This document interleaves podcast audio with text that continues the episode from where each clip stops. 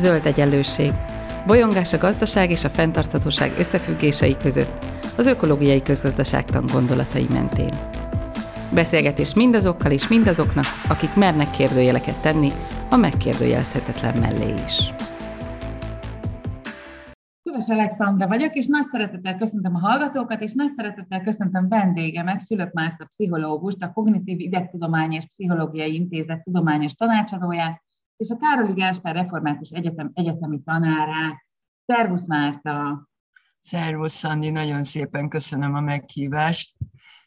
A mai adásunk témája a versengő együttműködés, vagy együttműködő versengés, majd erről beszélünk, és hogy mit, mit, milyen összefüggésben lehet ez a fenntarthatósági átmenettel, eh, amiről ebben a podcast sorozatban sokat beszélünk, de még mielőtt rátérnénk erről, erre a témára, azt szeretném kérni, hogy egy, egy kicsit mutatkozz be a hallgatóknak, hogy, hogy ők is tudják, hogy kivel beszélgetek, és hogyan kötődsz ehhez a témához. Hát a versengés témájához nagyon erősen kötődöm, mert tulajdonképpen a, az egyetemi szakdolgozatom óta, amit már nagyon régen írtam, tulajdonképpen a versengés a, az érdeklődésemnek a tárgya, persze pszichológiai szempontból, és, és egész életemben a versengés különböző vonatkozásait kutattam.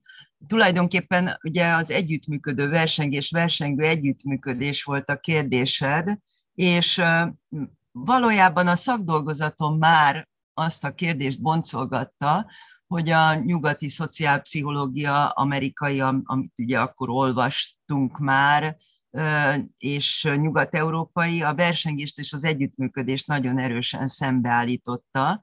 Nekem pedig az volt a szakmai meggyőződésem, hogy ezek, ezek néha persze szemben állnak, vannak olyan helyzetek, amikor szemben állnak, de nagyon gyakran meg nem kell, hogy szemben álljanak, és tulajdonképpen ez, a, ez volt a kutatásaimnak az egyik vonulata, hogy, hogy, hogy arra a kérdésre választ kapjak, hogy milyen feltételek mentén ellentétei ezek egymásnak, és milyen feltételek mentén összeegyeztethetőek, illetve egész pontosan, hogy mikor konstruktív egy versengés, és mikor destruktív egy versengés például. És aztán kutattam Japánban, meg különböző más országokban a versengésről alkotott koncepciót, felfogást, mert ez nem teljesen ugyanaz, tehát ez is kulturálisan meghatározott, és hogy, hogy, hogy ez hogyan viszonyul ez az együttműködés versengés kérdéshez, és sokat kutattam persze személyiség aspektusait is ennek a kérdésnek, de talán az itt most kevésbé érdekes, és fejlődéslektani aspektusait, tehát hogy gyerekek hogyan konceptualizálják ezt. Most az egyik legutóbbi kutatásom arról szól, hogy anyákkal készítek interjút, hogy milyen hamar, életkor tekintetében milyen hamar vették észre, hogy a gyerekük verseng, és aztán próbáljuk a gyereknek a versengési attitűdjét azonosítani, és aztán igyekszünk longitudinálisan követni, hogy vajon ez a korán azonosított versengési attitűd, ez a későbbiek folyamán hogyan változik, vagy hogyan nem változik. Nagyon izgalmas. És a, én nagyon örülök, hogy, hogy, hogy ez a téma végre előkerül a, a zöld egyenlőségben, mert hogy, hogy már nagyon sokszor beszélgettünk itt arról különböző szakértőkkel, hogy a fenntarthatósági átmenetben olyan kollektív döntésekre van szükségünk, amik, amik, amik átívelnek azokon az érdekeken, amiket egyénileg magunkénak hallunk. És, és amikor én az ökológiai közgazdaságtanról beszélek, akkor, akkor szinte mindig találkozom azzal az érveléssel, és um, zárójelben megjegyzem, ezt én már eléggé unom, hogy hát az, az, az, az ember az megváltoztathatatlan, és természeténél fogva alkalmatlan arra, hogy meghaladja azt az önzést, és azt az ilyen pozicionális fogyasztással is összefüggő um, ugye másokkal szemben történő önmeghatározását, amely, amely ugye leginkább a versenyben ölt, ölt testet.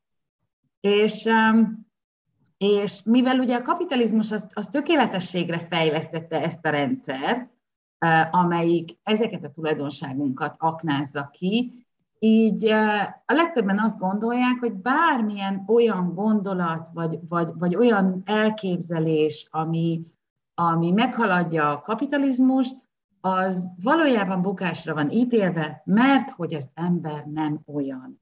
És akkor most végre megkérdezhetek egy pszichológust is arról, hogy tényleg ilyen lenne az ember a kognitív pszichológia szerint is? Csak és kizárólag versengésre van beállva? Hát nagyon sok mindent mondtál itt a, a, ehhez a kérdéshez a bevezetődben, és tulajdonképpen akkor kezdjük ott, hogy, hogy volt egy ilyen mondatot, hogy másokhoz képest, meg, másokhoz képest tudja meghatározni magát az ember, és a szociálpszichológiának valóban van egy olyan tétele, amit, vagy elmélete, ami, ami szerintem én egyetértek vele, ezt úgy nevezik, hogy társas összehasonlítás elmélete, egy Festinger nevezető amerikai szociálpszichológus írta le, és ő azt mondja, hogy, hogy ahhoz, hogy önmagunkat meg tudjuk határozni, nagyon nehéz nem összehasonlítani magunkat másokkal, mert például megkérdezik, hogy milyen a magasságon, persze mondhatom, hogy 156 centi vagyok mondjuk, de, de azt nem tudom mondani, hogy alacsony vagy magas vagyok, mert azt az állítást már csak másokkal való összehasonlításban tudom elmondani magamról. Tehát bizony azt, hogy én mondjuk barátságos vagyok, ezt a tulajdonságomat akkor tudom mondani, ha vannak emberek, akik kevésbé kedvesek másokhoz, tehát, hogy valamihez képest tudom mondani azt, hogy én barátságos vagyok, vagy hogyha azt mondom, hogy én egy, én egy okos ember vagyok, akkor, azt, akkor tudom ezt mondani, hogyha tettem, velem tettek, és én tettem magammal, és másokkal összehasonlításokat, aminek a konzekvenciája, levonom azt a következtetést, hogy nekem gyorsabban megy a számolás, vagy hamarabb jegyzek meg dolgokat, vagy többet tudok megjegyzeni x idő alatt. Tehát, hogy az önmeghatározáshoz el, bizonyos értelemben bizonyos részeihez legalábbis el kell helyeznem magam a társas közegemben, és ez az össz, ezt, ezt az összehasonlítást teszi lehetővé.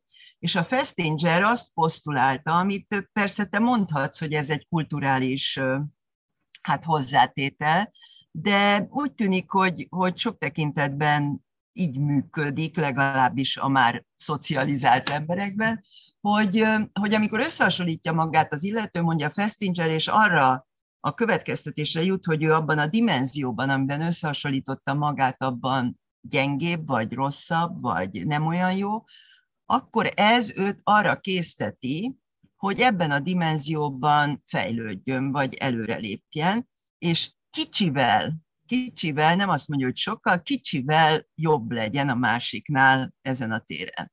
Na most hát persze ez egy egyéni dolog, de ott van az a másik, az is egy ilyen összehasonlításban van benne, és akkor, hogyha ő meg rájön arra, hogy most már a másik egy kicsit több, akkor lehet, hogy őt meg arra készteti ez, ugye, hogy ő is egy kicsivel több legyen, vagyis azt mondja a Festinger, azt posztulálja, hogy van egy ilyen felfelé ható drive, ugye? Hogy, hogy, hogy menjen felfelé. Na most ezt a társas összehasonlítás elméletet én már annó sok évvel ezelőtt úgy írtam le, mint egy ilyen vertikális dolgot. Ugye, hogy állandóan megyünk, és jobbak leszünk, és felfelé haladunk, de hát, hogy, hogy a, a, nem csak vertikális lehetőség van arra, hogy az ember megkülönböztesse magát a másiktól, vagy úgy érezze, hogy, hogy ő valamiben akár jobb, akár más, mint a másik, hanem horizontális is. Ez azt jelenti, hogy nem egy dimenzióban hasonlítjuk magunkat egymáshoz, hanem mondjuk például én azt mondom, hogy, hogy oké, okay, én ennyi cikket írtam életemben, ő többet írt, de például én nagyon sok szabadidővel rendelkezem, amikor, amikor viszont tudok másokat például segíteni. Ugye? És akkor egy horizontálisan hasonlítottam össze magam, ott hozzátettem egy másik összehasonlítási dimenziót, és ebben az értelemben akkor nem ez a fel folyamat történt, hanem egy, egy olyan folyamat, amiben mi differenciálottunk. Te is ilyen, te ilyen vagy, neked ezek a kompozícióid a tulajdonságokban, én ilyen vagyok, nekem ezek a kompozícióim. Tehát, hogy nem csak felfelé ható összehasonlítás, és, és hogy mondjam, önmagunk kidolgozása lehetséges jobb vagy rosszabb dimenzi, jobb vagy rosszabb konklúzióval egy meghatározott dimenzióban, hanem lehet dimenziókat kombinálni, és akkor már nem jobb és rosszabb, hanem más lesz az eredmény. És ez is az önmeghatározáshoz tartozik. Na most, a, a, a, amit még mond, hát sok mindent mondtál a, itt a, ennek a kérdésnek a bevezetőjében, de hogy, hogy abban is egy kicsit tükröződött ez a, ez a vagy versengünk, vagy együttműködünk felépítése a, a gondolkodásmódnak, pedig az evolúciós pszichológusok, és ezen belül akik például gyerekekkel dolgoztak, most csak az ő példájukat hozom, ők azt mondják, hogy, hogy arra a konklúzióra jutottak, majd mondok gyorsan egy kísérletet hozzá, hogy, hogy az együttműködés az sok esetben a legjobb versengési stratégia. Tehát, hogy, hogy az együttműködés és a versengés nem egymást kizárja, hanem adott esetben verseny előnyt tudok teremteni azzal, hogy együttműködök. Tehát, hogy az együttműködés az, az nagyon gyakran nagyon adaptív, és a kísérlet, amin, az egyik ilyen ikonikus kísérlet, amit, amit ide tartozónak gondolnék, azt egy, azt egy csáp, Uramisten, majd mindjárt mondom, hogy mi a neve, a, a, aki csinált amerikai, amerikai kutató, és négy gyereket bevitt egy szobába, óvodásokat, és volt egy szűkös erőforrás, ugye ezt közgazdászok is szeretik, a szűkös erőforrás kifejezést, ezt az evolúciós pszichológusok is szeretik, a szűkös erőforrás egy, egy rajzfilm volt, egy nagyon mozzó rajzfilm, amit a, csak egy, egy lukon keresztül lehetett nézni, szóval egyszerre egy gyerek nézhette, és ahhoz, hogy nézhesse az az egy gyerek, ahhoz az egyik gyereknek tekernie kellett a filmnek, és filmet, és egy másik gyereknek pedig nyomnia kellett a, a lámpát, hogy a, ugye látható legyen a film. Vagyis, hogy kettőnek dolgoznia kellett azért, hogy a harmadik nézhesse, a negyediknek meg nem jutott ilyen értelemben se semmilyen lehetőség, mert ugye három, három szerepet lehetett betölteni. És tíz percre engedték be a gyerekeket, és azt nézték, hogy milyen stratégiát, hát nyilván egy öt éves nem stratégiát gondol végig, hanem viselkedik, tehát hogy hogyan viselkedik az a gyerek, aki a leghosszabban nézi a, a filmet, vagyis a leghosszabban jut hozzá az erőforráshoz, nevezzük úgy, hogy milyen versengési stratégiát alkalmaz, hogy ő legyen a győztes az erőforráshoz jutásban, és arra jutottak, hogy nem az a gyerek volt a legsikeresebb, aki agresszíven odament, félrelökte a többit, azt mondta, hogy most én nézem, vagy te ide aztán nem jössz, hanem az a gyerek volt, aki valamennyit először tipikusan befektetett. Tehát, tehát odament és tekert, vagy odament és nyomott, de mindezt nem tette nagyon hosszú ideig hanem, hanem egy bizonyos ponton túl azt mondta, hogy na most már én jövök. Tehát, hogy tulajdonképpen megdolgozott azért, hogy ő jöhessen, de azért, azért úgy dolgozott meg, hogy, hogy kellő idő jusson neki nézni tulajdonképpen. És hogyha mondjuk az a gyerek, aki éppen ott volt és nézte, nem akart elmenni, akkor nem durva agresszióval, de nagyon határozottan mondta, hogy most már menjél, vagy egy kicsit akár meg is tolta. Tehát, hogy a, és az volt a fő következtetése, tehát ennek a Charles Worth most eszembe jutott a, a, a kutatónak, hogy tulajdonképpen ugye az együttműködést alkalmazták, mint versengési stratégiát, és aztán sok írása, munkája után ez volt a fő konklúzió, hogy, hogy ugye az együttműködés az nem ellentétes a versengéssel, az eseteknek egy jelentős részében, hanem nagyon sok esetben ez, ez teszi lehetővé azt, hogy valaki, tehát hogy megfelelő módon jusson önmaga számára is erőforrásokhoz, de ugye az együttműködés az azt is jelenti, hogy lehetővé teszi, hogy más is jusson.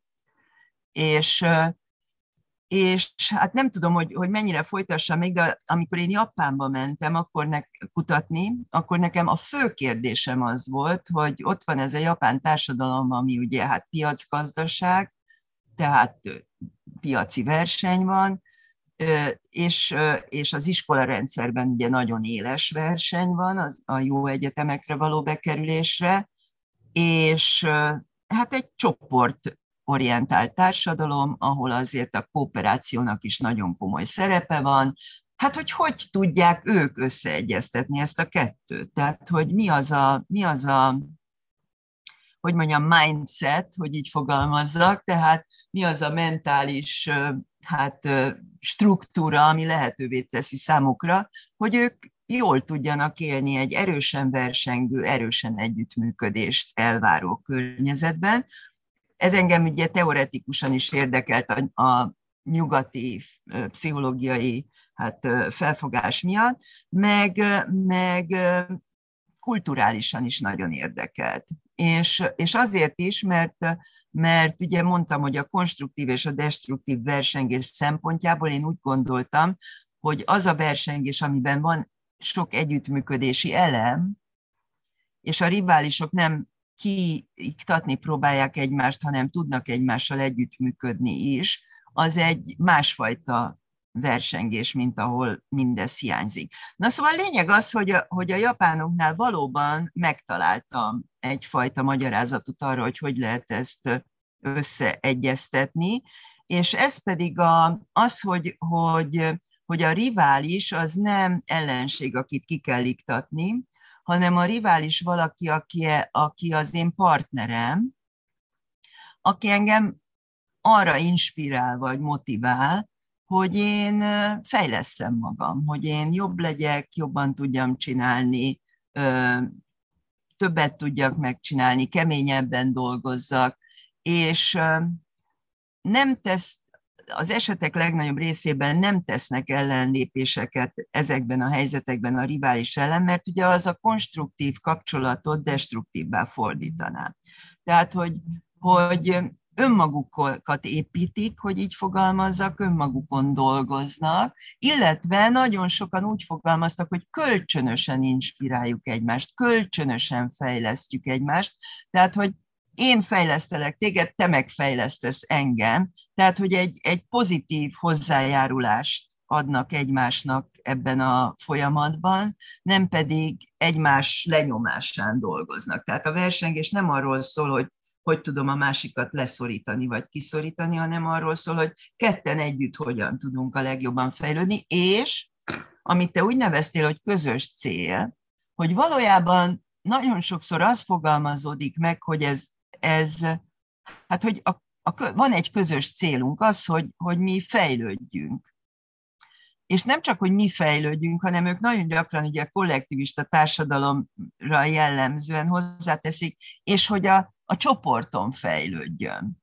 Tehát, hogyha mi fejlődünk, és ha mi fejlesztjük egymást, akkor attól a csoportunk is fejlődik, sőt, mi több a, az országunk is fejlődik. Tehát van egy ilyen kitágított jelentősége ennek, hogy én személyesen fejlődök. Én egy állampolgára vagyok, egy, vagy egy tagja vagyok egy nagyobb egységnek, és hogyha én pozitívan fejlődök, akkor mind, és mindannyiunknak az a célja, hogy mi jobbak legyünk.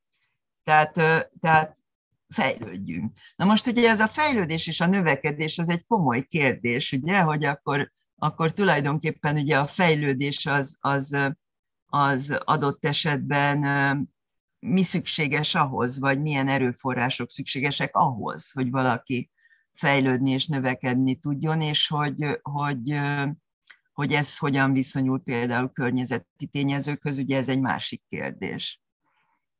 Igen, mondjuk ez egy fontos kérdés, tehát hogy, hogy szerintem, szerintem érdemes erről beszélni, és ugye behoztad a, az evolúciós biológiát, meg, meg így a japán példán keresztül is nagyon sok minden pörgött a, az agyamba, ami így a, a rendszer szemlélet, ugye a, a, az élet rendszer szemlélete, um, alapvetései, ami egyébként az ökológiai közgazdászokhoz, akik, akik alapvetően nagyon sok tudományterületről érkeznek, azt gondolom, hogy ez egy közös pont bennük, hogy, hogy, hogy szeretik azt a típusú rendszer szemléletet magukévá tenni, amelyik, amelyik már nem a lineáris fejlődésben hisz, és, és nem, nem azt gondolja, hogy, hogy tehát azt mondja, hogy például a, a darwini evolúció is csak egy bizonyos szintig igaz, és hogyha elkezdesz mélyebben belenézni, ha mélyebben látod, akkor látod, hogy, hogy, hogy valójában ez nem egy lineáris fejlődés, nem csak a versengésen keresztül marad életben a, a, a legerősebb, hanem a, a környezet és a másokkal való együtthatásokon, hálózatokon keresztül jönnek létre ezek a, vagy jelennek meg ezek az új tulajdonságok, új feltételek, és hogy valójában a fejlődés azok, azok ezeken a hálózatokon keresztül, ezeken a kölcsönhatásokon keresztül jön létre. Tehát ilyen értelemben például, amikor ökológiai rendszerekről beszélünk, akkor, akkor a, a hierarchiának minden szintje fontos. Minden tulajdonság fontos, minden egyén valójában a nagyobb, tágabb rendszernek a része, és amit ő tesz, vagy nem tesz, ahogy ő viselkedik, vagy nem viselkedik, az ugye állandóan hat és visszahat a, a teljes egészre.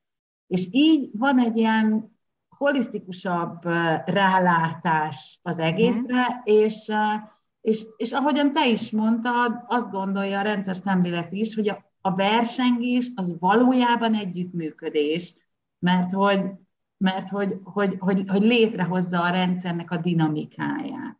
De hogy amikor azt mondtad, hogy a, hogy, hogy ugye a, a, a, a növekedés és a, a fejlődés összefügg, akkor azért én, én ide behoznám, mert ugye az a terület, ami, amivel, kutatási terület, amivel én foglalkozom, az a nem növekedés, tigró. És nagyon sokszor futottam bele abba, hogy ilyen Freud jelszólásként az emberek elkezdték nem fejlődésnek hívni. Uh-huh, uh-huh. És hogy, hogy, hogy ez mutatja, hogy a, hogy a, a jelenlegi domináns paradigmákban a növekedés és a fejlődés uh-huh. az mintha ugyanaz lenne. Uh-huh. Holott nyilván azok, akik, akik az én területemről érkeznek, azok azt mondják, hogy dehogy is. Tehát, hogy a, a, a kettő nem ugyanaz. Mit, mit gondolsz erről? Hát az a helyzet, hogy egy picit visszakapcsolnék ahhoz a dologhoz, amit a társas összehasonlításnál mondtam, hogy van egy ilyen vertikális koncepció, ugye ez a Festinger koncepciója, és van ez a, mit én úgy neveztem, hogy horizontális koncepció. És a horizontális koncepciót, hogyha most ez, ez tényleg gond, közösen gondolkodunk, a horizontális koncepció az, az, az lehet fejlődés, ugye, anélkül, hogy nem fajta növekedés lenne. Tehát, hogy, hogy mert, mert a, a fejlődés az abban rejlik, hogy más, vagy más kombináció, és nem abban, hogy több. Tehát, tehát ebben az értelemben én sem tennék semmiképpen sem egyenlőségjelet, pszichológiailag sem, meg, meg ilyen identitásfejlődés szempontjából sem a, a növekedés és a fejlődés közé. Tehát, hogy, hogy valóban lehet úgy fejlődni, hogy az nem feltétlenül egy ilyen mérhető növekedésben mutatkozik meg. És, és ugye kérdeztél erről az együttműködő versengés, versengő együttműködésről, tulajdonképpen ami nekem nagyon érdekes volt a kutatásaim során, hogy tényleg mi kell az, hogy egy versengés együttműködő legyen, amikor a versengés együttműködő. És a versengésben is önmagában is nagyon sok együttműködő elem lehet. Például az, hogy vannak szabályok, implicit vagy explicit szabályok, és hogyha a versengő partnerek azokat betartják, az az együttműködésnek egy formája. Tehát, hogy, hogy nem lépnek ki akár az impliciten megegyezett, vagy a szabályosan leírt keretek közül, hanem azok szerint versengenek kvázi, akkor ez már az együttműködés egy formája.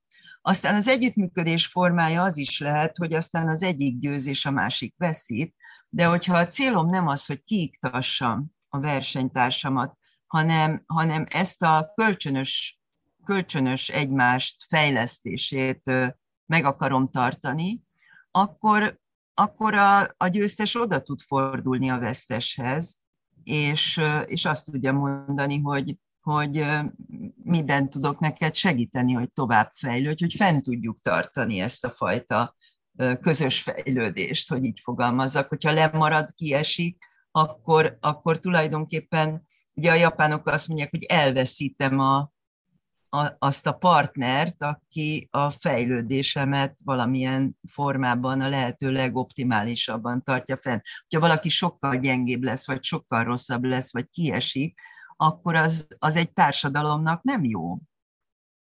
Tehát, hogy, hogy ebben az értelemben a győztes és a vesztes között nagyon fontos megtartani a szolidaritást mindkét oldalról, és a, az együttműködést és a további fejlődés közös lehetőségét, hogy így fogalmazzak, mert ez egy makrobb szempontból ugye sokkal fontosabb, mint az egyéni győzelmek vagy vesztések, de persze, ugye amikor te most a, ezekről a folyamatokról beszéltél, akkor hát nyilván közgazdászként is ugye makro folyamatokról beszéltél.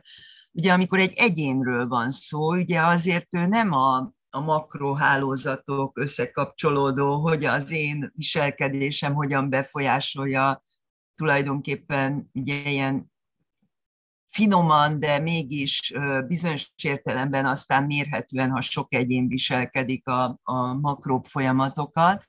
Szóval az emberek itt és most, vagy a saját életük kontextusában döntenek dolgokról, hogy hogyan viselkedjenek, vagy milyen célokat tűzzenek ki, sokkal inkább, mint hogy, hogy ezt, a, ezt az absztraktabb, hogy mondjam, működésmódot vennék tekintetbe. Uh, angolul, ha jól tudom, akkor, akkor ezt, ezt competitionnek szokták hívni, tehát legalábbis a gazdálkodás tudományokban uh, uh, competitionnel uh, szokták hívni. Mégis magyarul ugye van a versengő együttműködés, meg az együttműködő versengés. És magyarul, mondjuk a magyar az mindig egy, egy kicsit ilyen, ilyen finomabb, mint, mint, mint az angol, magyarul az az embernek az érzése, hogy itt van különbség. Tehát van különbség. Van, abszolút abban, van. Hogy versengő együttműködésről, vagy együttműködő versengésről van szó. Mi, mi ez, a, a, ez a különbség? Az a helyzet, hogy, hogy, hogy abszolút van különbség. Hát ugye azért többek között azért nincs nekünk ez a competition, mert ugye mi nem tudjuk ezt olyan szépen a magyar nyelven összetenni a versengés szót, meg az együttműködést, mint az angolok ugye frappánsan, vagy az amerikaiak, de hogy valóban van különbség. Tehát amikor az együttműködő versengésről beszélek, akkor, akkor a, a versengés a fő koncepció, és azon belül a verseny felek között létrejövő együttműködések. Például az is, ugye, a, a, javíts ki, hogyha rosszul tudom, de ugye amikor közgazdászok beszélnek erről, akkor például azt mondják, hogy, hogy közösen növeljük az erőforrás mennyiségét, ugye ez a cooperation része, és aztán amikor az megvan a nagy torta, akkor azt viszont versengbe osztjuk el, ugye, tehát ez a, a competition tulajdonképpen. És, és a, amikor én azt mondom, hogy egy versengő együttműködés, akkor viszont meg lehet fordítani. A versengésnek bármi lehet a tárgya. És a versengésnek tárgya lehet a segítés, a kooperáció, az adás, hogyha egy csoportban, egy emberi csoportban jutalmazzák, és érték az, hogy például én kooperatív vagyok, mint ahogy a vállalatok azt mondják, mi team player-t akarunk. Ugye a team player az, aki ugye gondolom én, aki kooperatív és jól tud együttműködni másokkal, és beleilleszkedik a csapatba, és stb. Tehát ugye mi történik? Az kapja meg az állást, aki fel tudja mutatni azokat a jeleket a személyiségében, hogy ő egy good team player. Magyarul versenyelőnye van a kooperatívabb adott esetben munkaerőnek. Tehát, hogy hogy lehet versengeni az együttműködésben.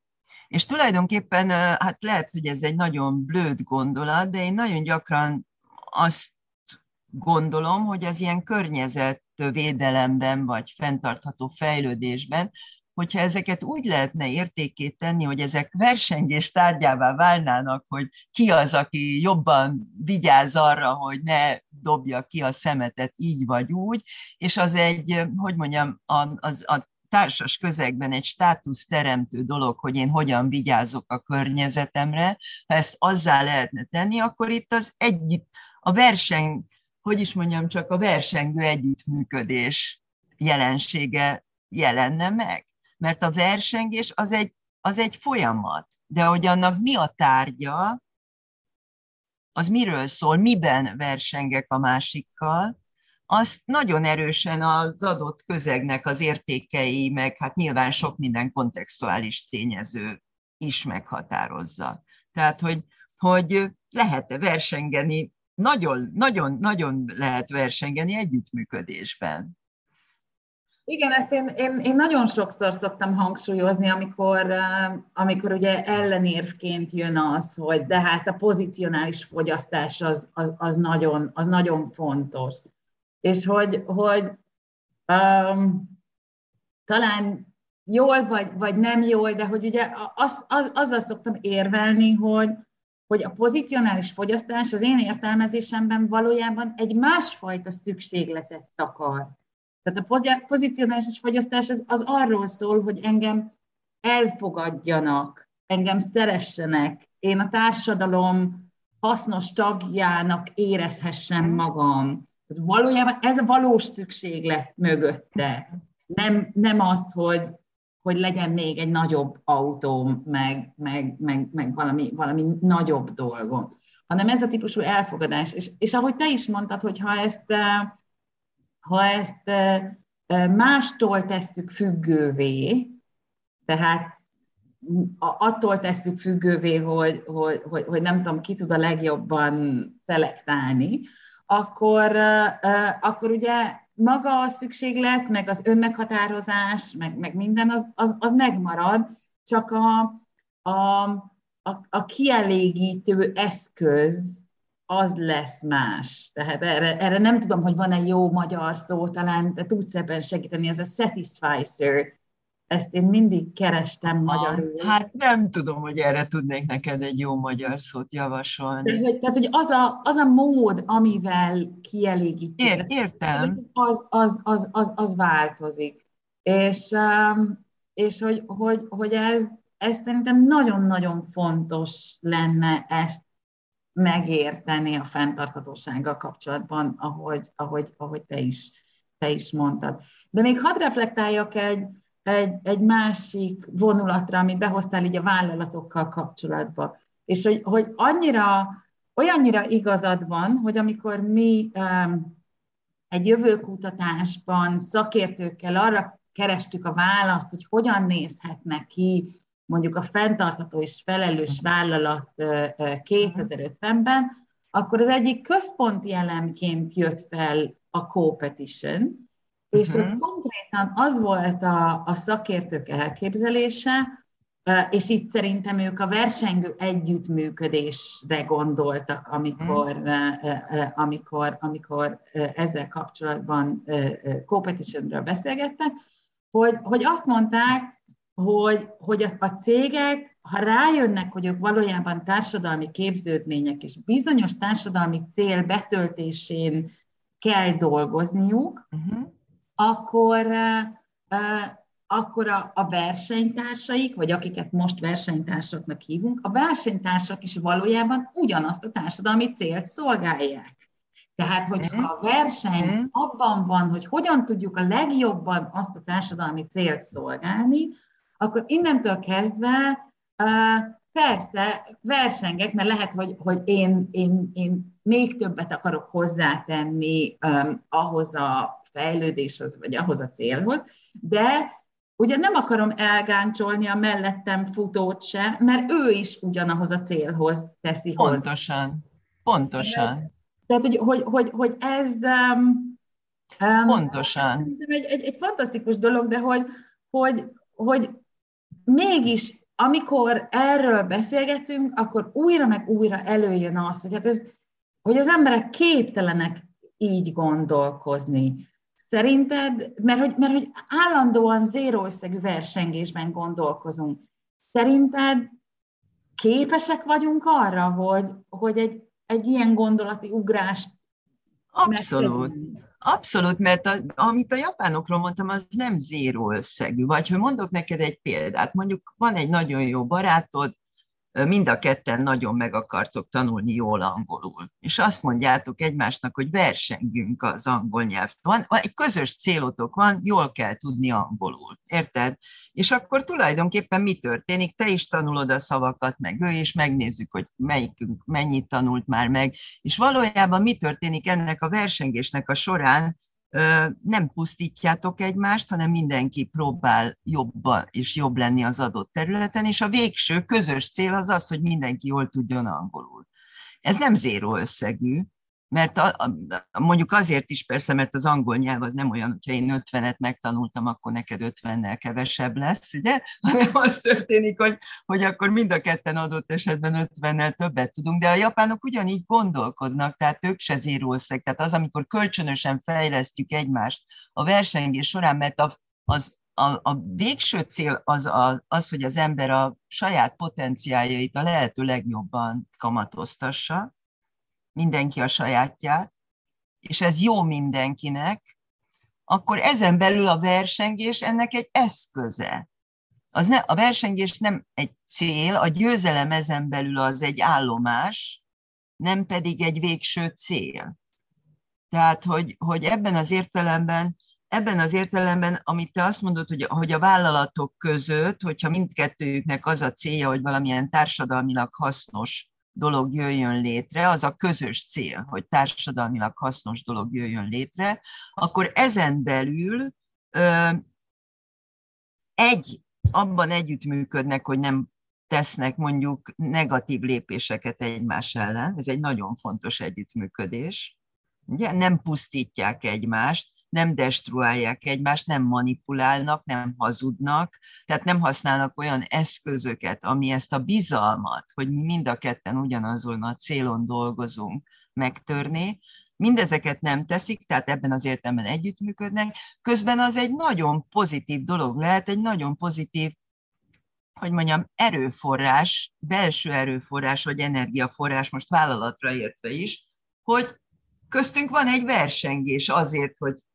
melyikünk tud még jobban hozzátenni ehhez a dologhoz. És hogyha egy ilyen versengés létrejön, akkor az senkinek se kárára szolgál, hanem de sőt, az az energia, ami a versengésből embereket és csoportokat ö, ö, többlet aktivitásra tud késztetni, az felhasználódik egy jó cél érdekében. Egy olyan cél érdekében, ami aztán szolgálja mindkét csoportot, vagy akárhány csoportot, aki ebben benne van. Hát ugye ezek persze, te is mondod, hogy én is most nagyon szépeket mondok, és ideál dolgokat mondok, de valójában azt kell, hogy mondjam neked, hogy annó, amikor én elkezdtem ezzel foglalkozni, már egyetemista koromban, akkor nekem ilyen ideálképek forogtak a fejemben, tehát hogy, hogy hogyan lehet, ha már ott van ez a versengés, akkor tulajdonképpen ebből a legkonstruktívabb dolgot kihozni, ami tényleg tényleg az egyént is szolgálja, a csoportot is szolgálja, a társadalmat, a nagyobb csoportot is szolgálja, nem pusztít, de használja azt az energiát, ami ebből, ebből felhasználható jól. Még azért én ebbe a képletbe visszahoznék egy fogalmat, és ez az érdek, vagy az önérdekkövetés, uh-huh. mert ugye amikor érdekekről beszélünk, akkor, akkor sokszor egymással konfliktusban lévő érdekekről beszélünk, ami azért rendesen be tud kavarni ebbe a, ebbe a versengő együttműködés, vagy együttműködő versengés történetbe. És, és itt behoznék két ökológiai közgazdászt, aki, akinek a munkáit én nagyon-nagyon szeretem, úgy hívják őket, hogy Lizzie Krall, aki, aki biológus, a másik pedig John Gowdy, aki, aki közgazdász, és ők, ők azzal kezdtek el foglalkozni, hogy, hogy, hogy valójában a, az emberiség, főként a mezőgazdaság megjelenése óta nagyon hasonlít berendezkedésében egy, egy hangya vagy termeszkolóniára, amelyik építkezik, építkezik, építkezik együtt, és, és ezeken az ilyen hihetetlen együttműködéseken keresztül építi a, a, a közösséget, És ebben az egyes egyedek egyébként hatalmas áldozatokra és szolgálatra képesek a teljes közösség érdekében. Ők mondjuk a problémát abban látják, hogy, hogy, hogy még akkor sem tudjuk abba hagyni ezt a működési módot, amikor már látjuk, hogy a saját létünket is veszélyezteti, meg egyébként ugye nagyon sok más faj létét is veszélyezteti mm. ez a típusú ilyen állandó, állandó építkezés. De mm. hogy tehát, tehát bizonyos értelemben lehet, hogy az egyedek között vannak érdek ellentétek, Ugyanakkor van egy, van egy nagyon erős, és ugye ez az, amit, amit, amit állandóan a kapitalizmussal kapcsolatban hajtogatunk, hogy hát az érdekek, meg az ellenérdekek, és ezek nem, nem fogják megengedni, hogy túllépjünk ezeken a gondolatokon. Ugyanakkor például ez, a, ez az ultraszociális viselkedésre való hajlamunk, ez meg azt is mondja, hogy, hogy van hihetetlen áldozatkészségünk is, és a, a, a közösségi érdekek alá tudunk menni, tehát alá tudjuk rendelni önmagunkat a közösségi érdekeknek. De hogy látod ezt, hogy, hogy, hogy hogyan, hogyan lehet a, az egyéni érdeket, a közösségi érdeket valahogy, valahogy összhangba hozni, és ez hogyan hat erre az együttműködő versengésre? Hát ugye nyilván ez egy nagyon komplex kérdés, és ugye te egy adott ponton feszegetted, hogy, hogy tulajdonképpen minek mi a végső célja, vagy mi a végső, most a szó, amit használok, az ilyen gazdasági nyeresége, fogalmazunk így. Ugye, hogy például az, hogy mondjuk azt mondtad, hogy a gazdagabb valaki, vagy több mindennel rendelkezik, akkor talán jobban fogják őt szeretni, vagy a társadalom. Tehát, hogy, hogy mi a végső, belülről mi a, mi a végső hát motiváció, ugye? Ez egy nagyon komoly kérdés, és hogyha ha az én motivációm az adott esetben az, hogy engem szeressenek, ami egy nagyon valid humán motiváció, ugye? Tehát engem szeressenek, akkor én lehet, hogy azért kapom meg ezt a nagyon fontos szükségletemre a, a megfelelő választ, ha áldozatkész vagyok. Tehát, hogyha az egyéni érdekemet, azt, azt beáldozom a szeretetért például ami nem egy materiális jutalom, vagy hát legalábbis néha persze a szeretet materializálódhat és kifejeződhet materiális dolgokban is, de hogy alapvetően ez egy érzelmi szükséglet, és hogy, tehát, hogy mi a, mi a végső egyéni érdek? Ugye ez egy nagyon komoly kérdés. Az egyéni érdek ugye lehet az, hogy enyém legyen, vagy most az én csinálom, vagy, vagy nekem ad, ugye, tehát, vagy, vagy nekem sietnem kell, és ezért autóba ülök, és azzal nem tudok foglalkozni, ez most hogyan hat öt év múlva a környezetre, mert most kell mennem. Tehát, hogy, hogy, tehát, hogy az egyéni érdek és a közösségi érdek figyelembevételében, ha, ha például érzelmi jutalmakat kap valaki, azért, mert, mert a közösségi érdeket veszi jobban tekintetbe, mint az egyénit, akkor az valójában egy bizonyos értelemben az egyéni érdeknek a, a kielégülése, csak az az egyéni érdek az egy érzelmi jellegű érdek. Nem tudom, hogy mennyire volt érthető, amit mondtam. Igen. Hogy, hogy ez egy nagyon fontos kérdés, hogy, hogy ugye a motivációink azok nem egyek, hanem, hanem nagyon sok esetben ugye komplexen épülnek fel. Tehát amikor valami mellett döntünk, akkor az többféle motivációból épül fel többféle, vagy többféle igényünket elégíti ki az a tevékenység, amit végül választunk, ugye? És hogy, hogy ezek között persze milyen hierarchia van, és melyik az, ami ezek közül a legfontosabb, és melyik a következő fontos, az nagyon egyénileg épül fel, de, de ugye építhető a csoport által is. Mert hogyha csoportoknak tagjai vagyunk, azoknak a csoportoknak vannak normáik, vannak értékeik, amihez azért csoportaként legtöbbször az emberek igazodni akarnak. És hogy a csoport hogyan építi fel ezt a motivációs hierarchiát, meg hogy mi fontos és mi nem fontos, az, az meghatározza, hogy aztán az egyén ebben hogyan fogja ezeket a hierarchiákat rendezni. És hogyha például egy csoportban tényleg az az érték, hogy, hogy, hogy ha szükséges, akkor tudd az egyéni érdekedet háttérbe helyezni, mert, mert a csoport ezt becsüli, ugye az egy fajta érzelmi érték, akkor, akkor lehet, hogy az működik. Tehát, tehát általában ez, ez, ez egy sok tényezős, sok tényezős, sok determinált dolog, amikor tényleg jobban belenézünk, vagy tényleg jobban megnézzük. Most már a nagyon sok motivációs elmélet tényleg ilyen hierarchikus motivációs elmélet, hogy ez úgy tűnik, hogy ez motiválja, de valójában mögötte az motiválja, de valójában mögötte az motiválja. Tehát, hogy, hogy, hogy több lépcsős. Hát, kicsit összefoglalásképpen um, akkor, akkor te hiszel abban, hogy, hogy, hogy ez a típusú ilyen domináns emberkép, ami, ami most van a, a kapitalizmus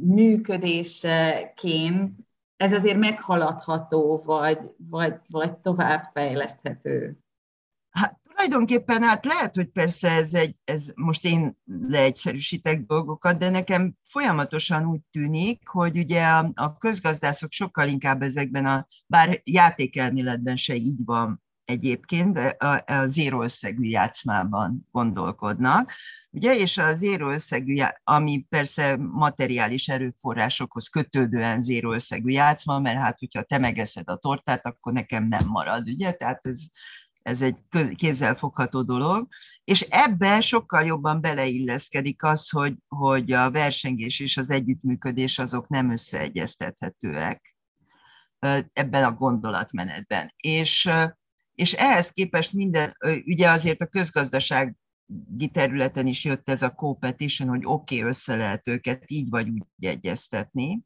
Ugye, tehát azért ez a, ez a kizárólagosság azért ez váltott, behozta az együttműködést is.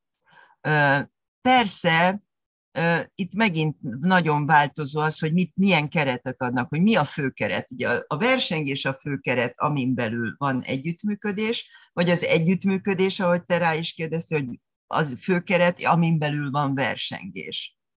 Ugye? És tulajdonképpen ebben a a különböző disziplinák képviselői is másképp gondolkodnak. És talán a közgazdászok itt tényleg hajlamosabbak, oké, okay, együttműködő versengés az még oké, okay, de versengő együttműködés az már kevésbé oké, okay, ugye?